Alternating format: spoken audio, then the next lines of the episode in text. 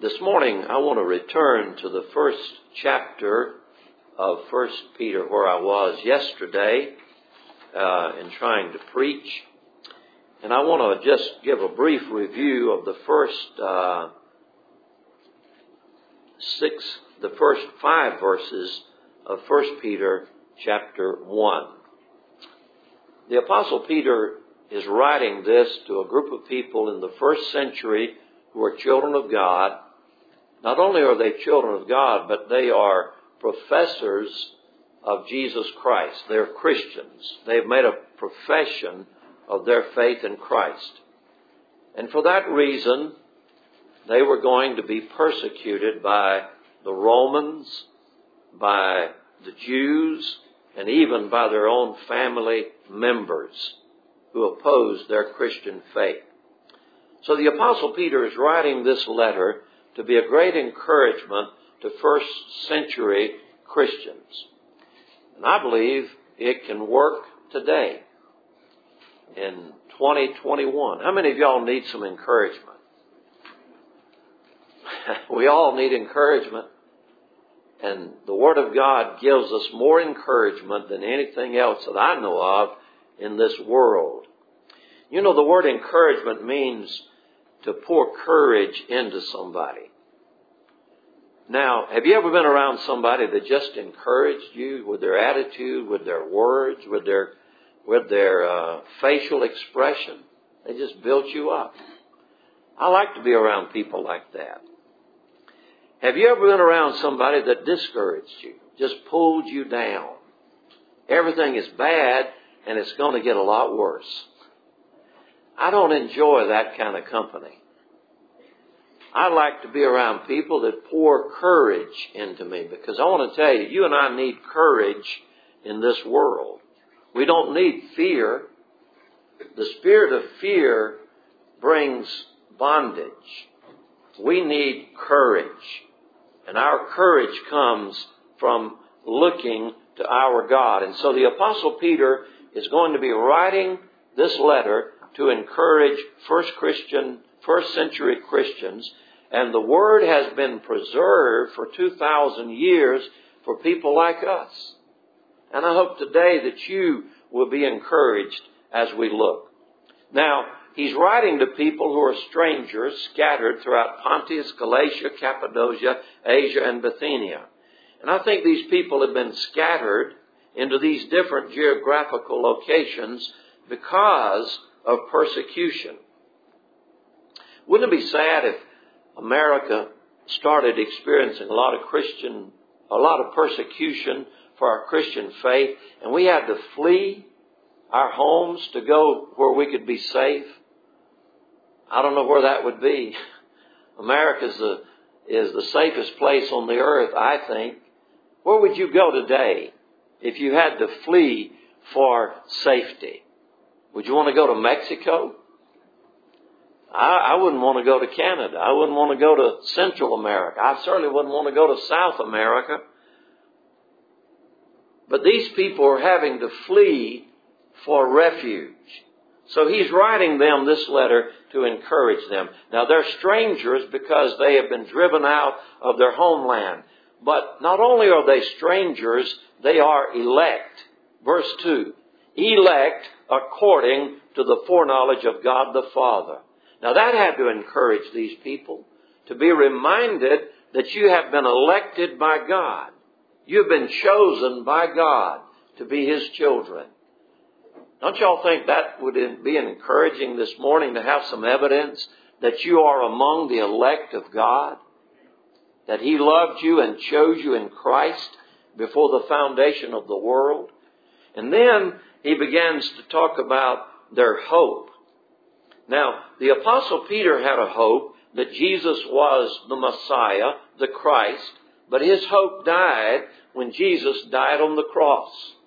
But three days later, Jesus arose from the grave, and when the apostle Peter saw him in his resurrection body, his hope was enlivened.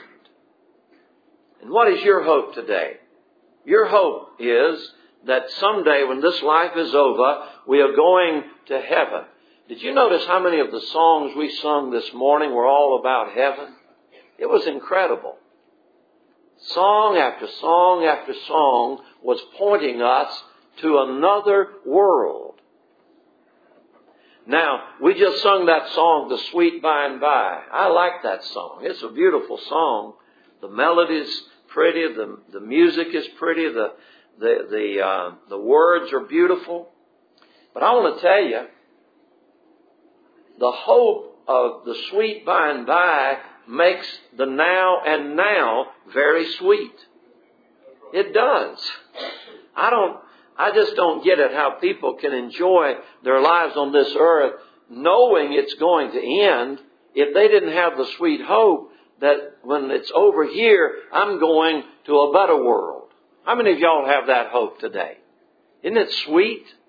The sweet by and by makes the now and now very sweet. And God's children shouldn't be going around hopeless. What are we hoping for? Well, he tells us we're hoping for an inheritance. Not in this world. Now you may end up with a great inheritance down here. You may have somebody that loves you and, and when die, die they're going to leave you an earthly inheritance and that will be a blessing. But I'll tell you, anything you inherit here is, is corruptible, it is going to be defiled, and it's going to fade away. But our inheritance in Jesus Christ is undefiled, it's incorruptible, and it will never fade away. Isn't that wonderful to think about? I mentioned yesterday all those automobiles we drove the church in this morning. We thank God for them, but I can tell you, if time goes on, every one of them is going to end up in a junkyard somewhere. I pass a big junkyard on 112 going home. And that car, that junkyard is full of vehicles that were new one time and people are excited to get them. Now, they're no longer roadworthy. They're in the junkyard. Your car, your truck will someday be in the junkyard.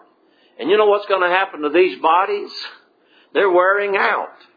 And they're going to end up in the cemetery. So what we're hoping for in reality is something out of this world. And God's children who have this hope of a better world and a resurrected body that will be undefiled, I tell you, we ought to be the happiest people on the face of this earth. And, and the apostle goes on to say, he says uh, in verse 6, wherein ye greatly rejoice. Now that sounds like happy people, doesn't it? Greatly rejoicing. How many of y'all this morning are greatly rejoicing in the fact that you have a Savior? He loved you enough to leave heaven and come down here and bear your sins in His body, pay for them in full, and now He's going to come back and get us and take us with Him to the Father's house in glory. How many of y'all are greatly rejoicing in that? I am. God's children ought to be the happiest people on the face of this earth.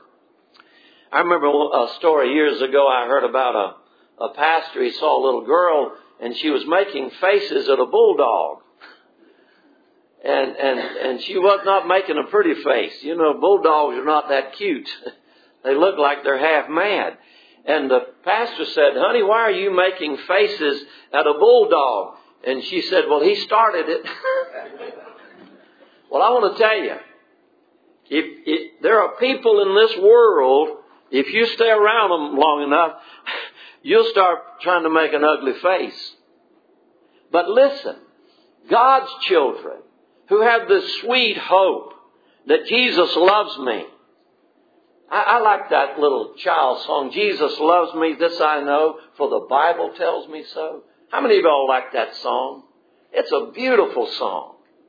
Years and years ago, one of the great theologians in the Bible uh, from Europe came to America to hold a conference, a Bible conference, and at the end of the conference, they had question and answers. And somebody said, uh, uh, Doctor, uh, what is your greatest, if you could just simplify the greatest thing you've ever learned what would it be? And you know what he did? He quoted that little child song. Jesus loves me, this I know, for the Bible tells me so. Y'all know anything better than that? If you do, raise your hand. I'll let you have the pulpit right now. But I don't know anything better than the fact that Jesus loves me. And the Bible tells me so. And He loved me enough to come down here and die for me. He didn't just talk about it, He walked the walk. So the apostle says, wherein ye greatly rejoice. Oh, I, I love that song. Our songbook is just full of songs that'll have you smiling if you don't watch out. that, that song someday, I'll tell you, that was the most cheerful song this morning. I just felt lifted up just listening to you all sing that beautiful song. But now, let's notice in verse 6, wherein ye greatly rejoice. You don't just rejoice, you greatly rejoice. I want to tell you, when we get to the house of God to worship, and I know our church families had some real uh, sad moments of late, and we're not happy about people being sick. We're not happy about people dying. We're not happy about that. But we are happy that in spite of all that, we have this wonderful hope, this living hope that we're going to heaven when this life is over. So we greatly rejoice. Um, people at church worshiping Jesus Christ, the King of Kings, you shouldn't look like that mama weans you on a, on a pickle. right? Some people in church, been in church years, and they look like they were baptized in lemon juice. I want to tell you, we have a glorious God and Savior. He's on his throne. He's not getting COVID. He's not getting sick. He's not getting old like I am. You know, yesterday I was talking about how sin pulls us down in these bodies, and I, I'm going to share this with you all quickly if I can. I just pointed out the fact that I've got a picture of me when I was a little baby, about nine years of age. I don't know how my mom and daddy afforded it, but it's an Olan Mill picture. And I was the cutest baby you've ever laid your eyes on. Somebody last night said, I want to see it. They couldn't believe it. Well, I got it. My wife's baby picture's right next to mine. She was cute too. But I said, y'all look at me now. And you see what sin is doing. And a brother said to his wife, he said, it's, a, it's sin abounding. sin is abounding in our bodies. It's pulling us down. It is.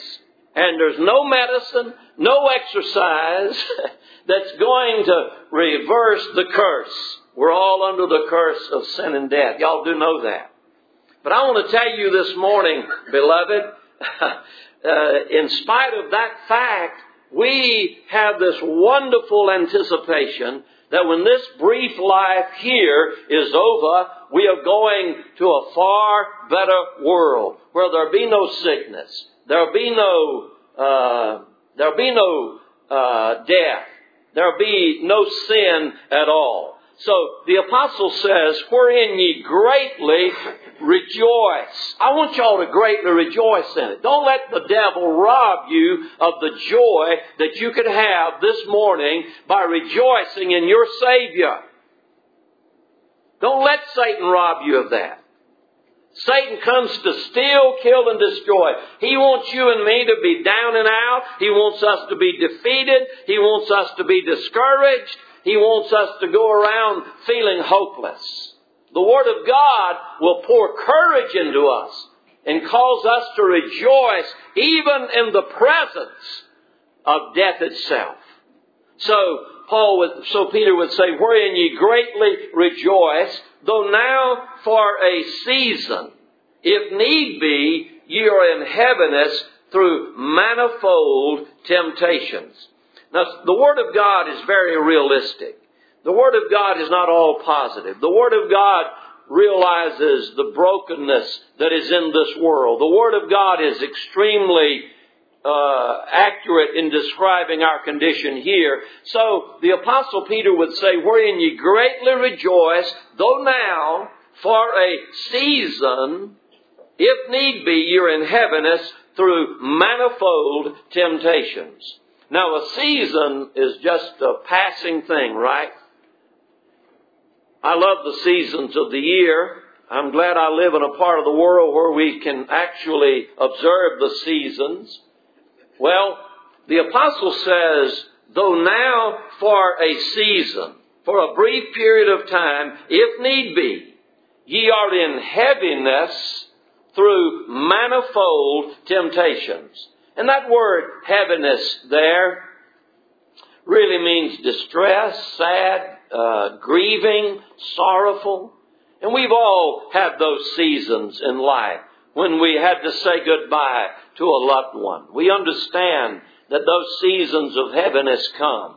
You find out you've got cancer, or you've got heart trouble, or a storm comes through and blows your house away. Uh, and I have friends in Tennessee who have lost all their earthly possessions due to floods. I'm going to tell you, you would be in heaviness if you were experiencing that. I understand that. We get that. And so the apostle Peter is acknowledging that in this life, in this journey, we're all going to have seasons of heaviness if need be. Now, through manifold temptations, that word manifold means many different kinds, many different times, you are going to be going through manifold temptations. I remember hearing years ago, if you're not in trouble now, uh, just wait a while. You will be. Most people are just coming out of a problem, or they're right in the middle of one right now, or they're facing one a few days down the road. There's no utopias on this planet. There aren't. All the money in the world can't buy you a utopia down here. And you're going to be in heaviness through manifold temptations on occasions. All of us are. Nobody is exempt. I want to tell you, adversity does not is not partial. It, it hits everywhere. Black, white, yellow, red, young, old, rich, poor, we're all going to face manifold temptations. Now the word temptation here is an interesting use of the word. You know, the word temptation is used two different ways in the Bible. The word temptation can mean to entice someone to do evil. That's what Satan does. Have y'all ever been enticed to do evil, to do something you shouldn't do? I'm sure you have. I have. We all have had to face Satan and he, and he entices us to do evil in this world. That's one use of the word temptation. But another use of the word temptation is to be tested, to be tried under some difficult situation. Like when the Bible says that uh, God did, taste, did, taste, did, te- uh, did tempt Abraham. You remember that? Uh, in Genesis chapter 21, after these things, God did tempt Abraham. God didn't tempt Abraham to do evil, but he was going to test Abraham's faith. And all of us are going to go through those kinds of testings and trials. See, the word temptation, some people think every time you see it in the Bible, it means you're being enticed to do evil. No, that's not true. Let's go back just a moment to James chapter 1, where James would say, My brethren, this is chapter 1 and verse 2, My brethren, count it all joy when you fall into divers temptations.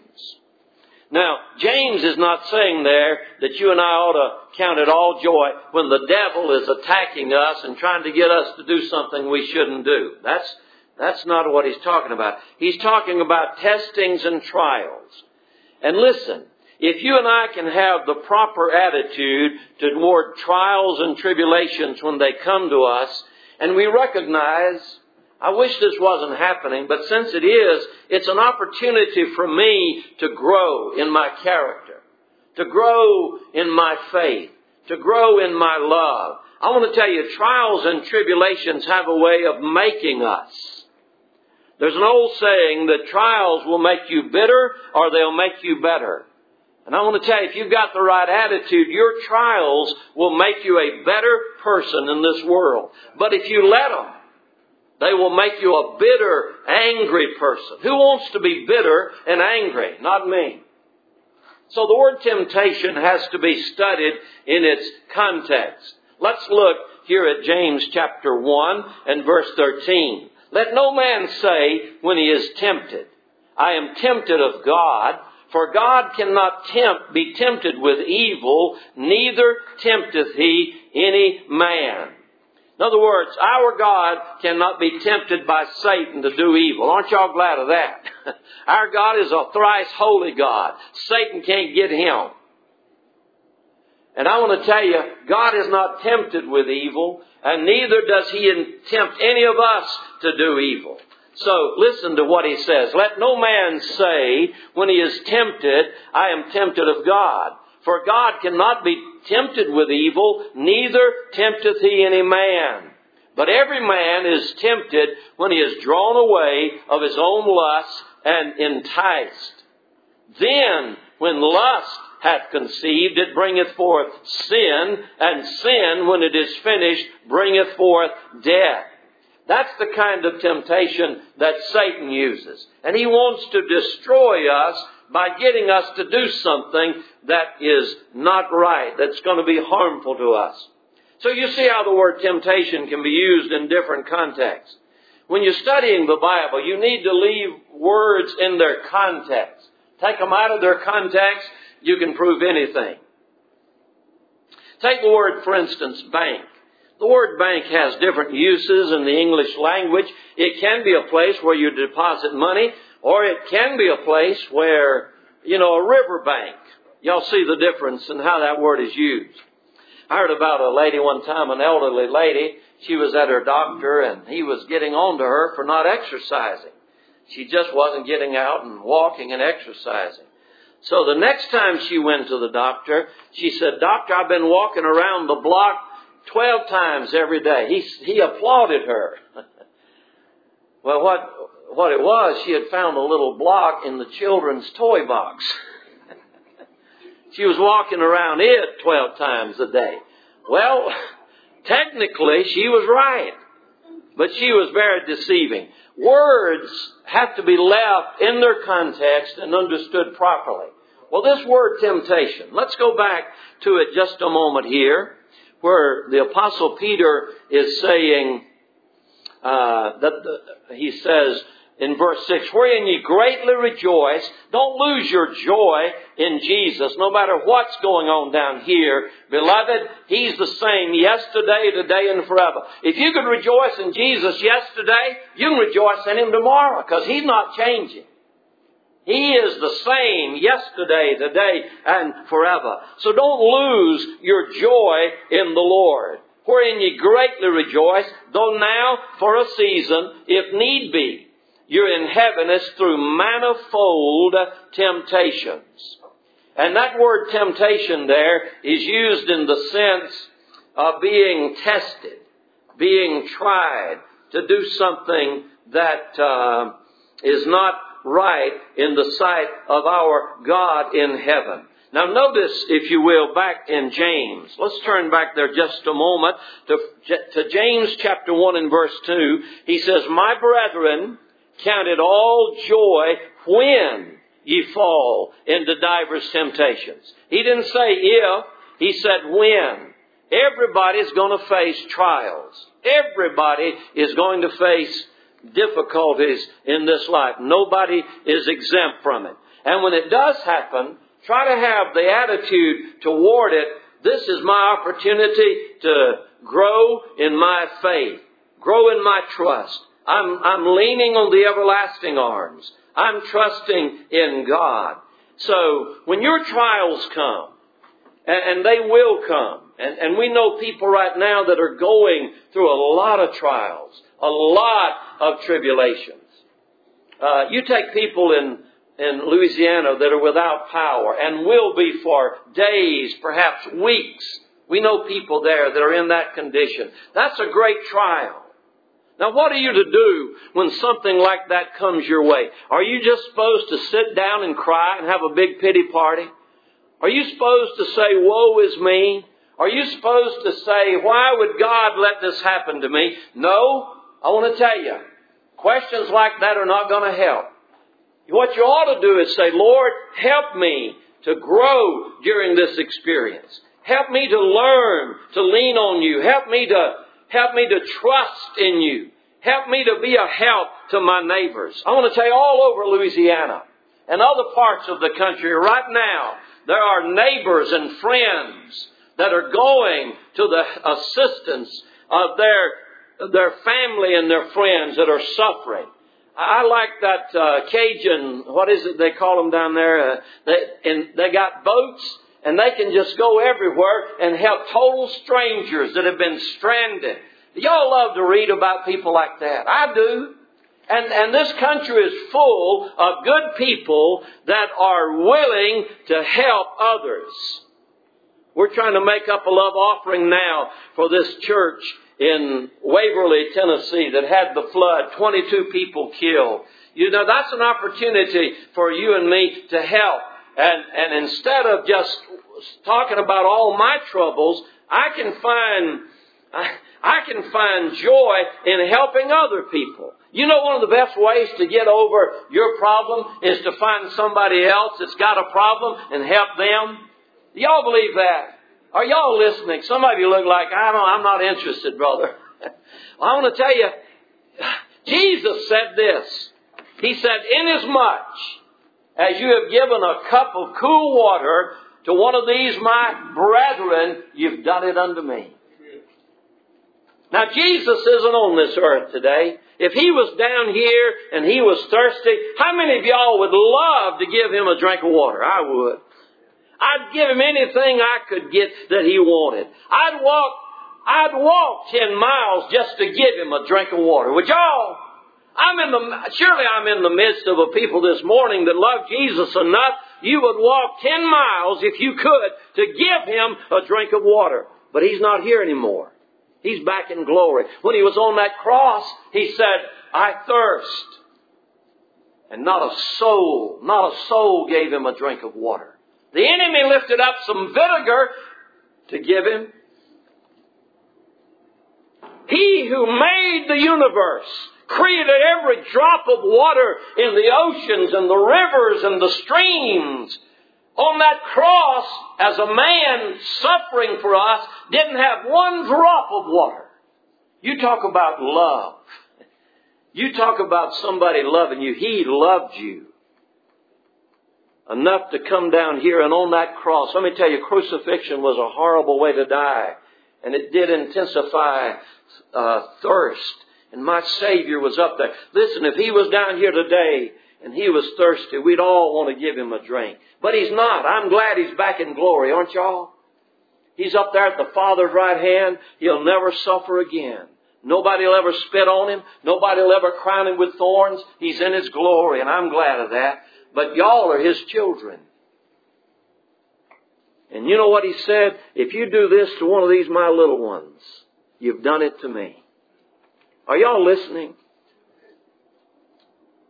If, if, if you could just, you know, a, a, young couple in our church took supper to Brother Jerry and Sister Winnell the other night. Sister Winnell was telling me about it and she was just glowing on the phone about this young couple that took them a meal they were both suffering from COVID. Somebody built a little uh, ramp for my brother Kai when he was so sick and needing to get in the house in a wheelchair. Things like that. You think they're not much. They are. I can't do it to my Savior, but I can do it to you all. I can help you all. How many of us today are on this earth to be a blessing to others? I want to be a blessing, don't y'all? I tell you, you see it in the military, how these, how these soldiers, I'm telling you, they love one another. There's a, there's a bond between soldiers that's incredible. And let me tell you, they're right there to help one another especially when they're wounded and hurting. That's the way we ought to be, beloved. And you see, in our trials, we can learn to be more compassionate. You know, a lot of people were selfish before they had kids. You know what a kid can do for you? A kid can teach you not to be self-focused or narcissistic. A kid can teach you to have patience. A kid can just fill your heart with love. It's wonderful to have kids. God pity the people who never want to have a child. Now listen, when you have a baby, you just signed up for 20 years of hard labor, right? Isn't that right? In some cases, it's 30 years. and mom and daddy's got to go through all this. Sleepless nights. They're sick.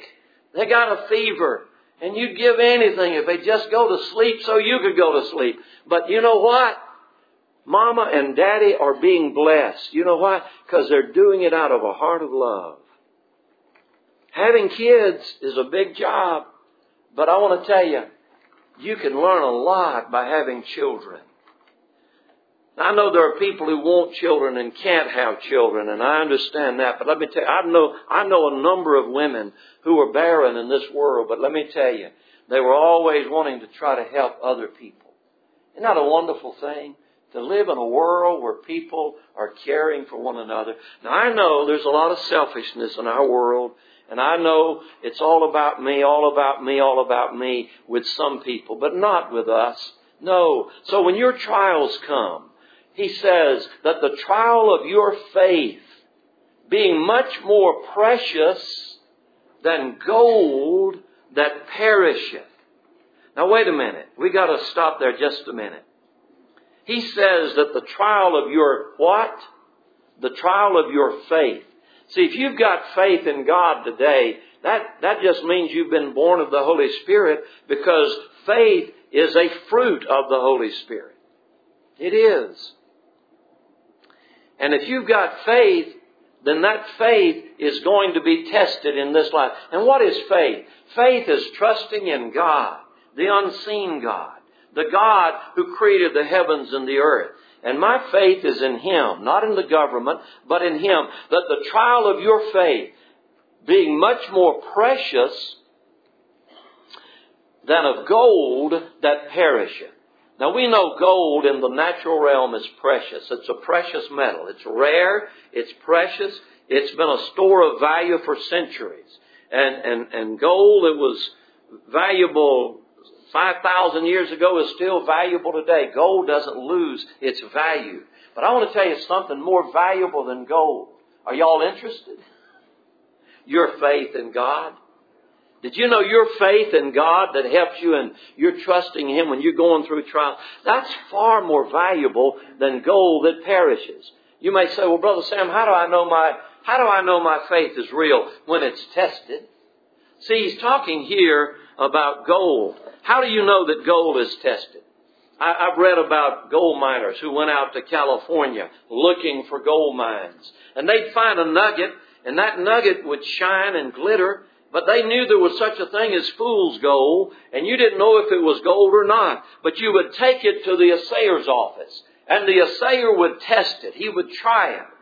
he would do it, do it kind of through, through fire or chemicals, and if it was real gold, the assayer, the assayer would give you a certificate saying, this is real. I want to tell you, if you were a gold miner and you found a nugget of gold up there in those hills and it was proven to be gold, you'd be excited, wouldn't you?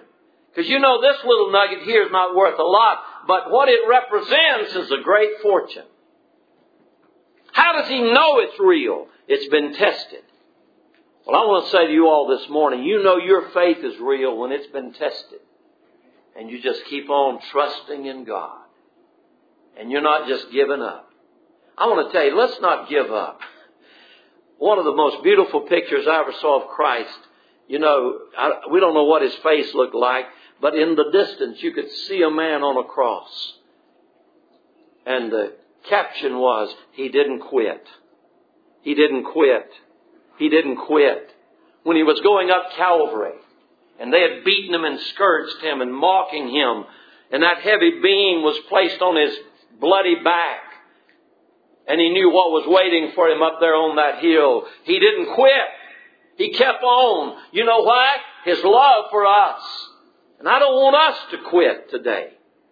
I've been in the church 55 years. I've seen a lot of people quit. I've seen them fall by the wayside. I've seen them just give up. Oh, brethren and sisters, let, us not do that. Let's trust in the living God. Let's know that our God is able. And you see, when you trust Him, I want to tell you, He comes through. Now you say, Brother Sam, I prayed about this and this. And I want to say this. I believe you and I have a scriptural right to ask God to uh, deliver us from temptations that are going to test us. Jesus said uh, in his model prayer, lead us not into temptation, but deliver us from evil. What temptation is that? Well, it's certainly not to do evil. God doesn't tempt us to do evil. We have a right to ask God, God, build a hedge around me. Protect me. Protect my wife. Protect my children, my grandchildren. Protect this church.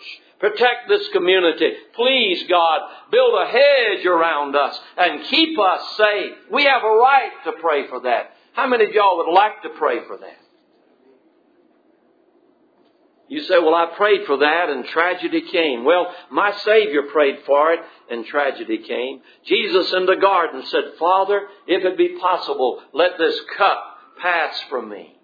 Nevertheless, I think what Jesus was saying to the Father there is this, Father, if there's any other way to get our children into heaven other than by me going to the cross and dying, let it be. If there's any other way, any other price that could pay this debt, Father, if it be possible, let this cup pass from me. Nevertheless, not my will, but thine be done. And we know that was not God's will. And Jesus went on to the cross and you and I ought to be praying today for God's protection. I do.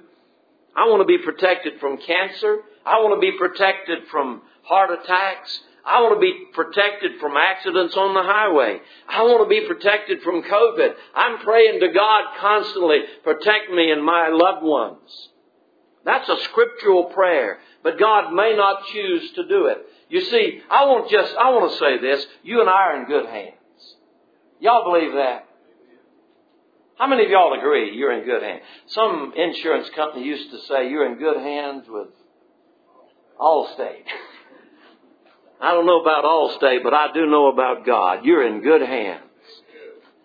And I just tell you, He's brought me safe thus far. I believe His grace is going to be with me right on to the end. And I want y'all to live in that. And I want your faith to grow. When you read Hebrews 11 about all the troubles that those people went through in the Old Testament, and by faith they, they saw the invisible. By faith they chose the incorruptible. By faith they didn't quit. They just kept on going.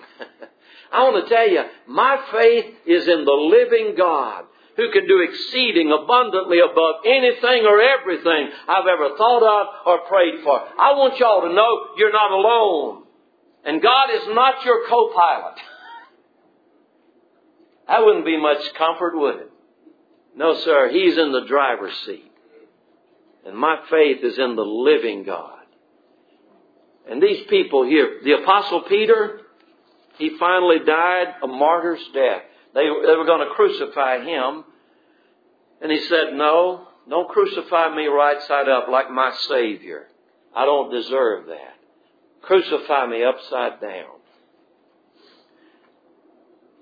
That's a true story, folks. We're not making this up. How, how could anybody have that attitude toward crucifixion?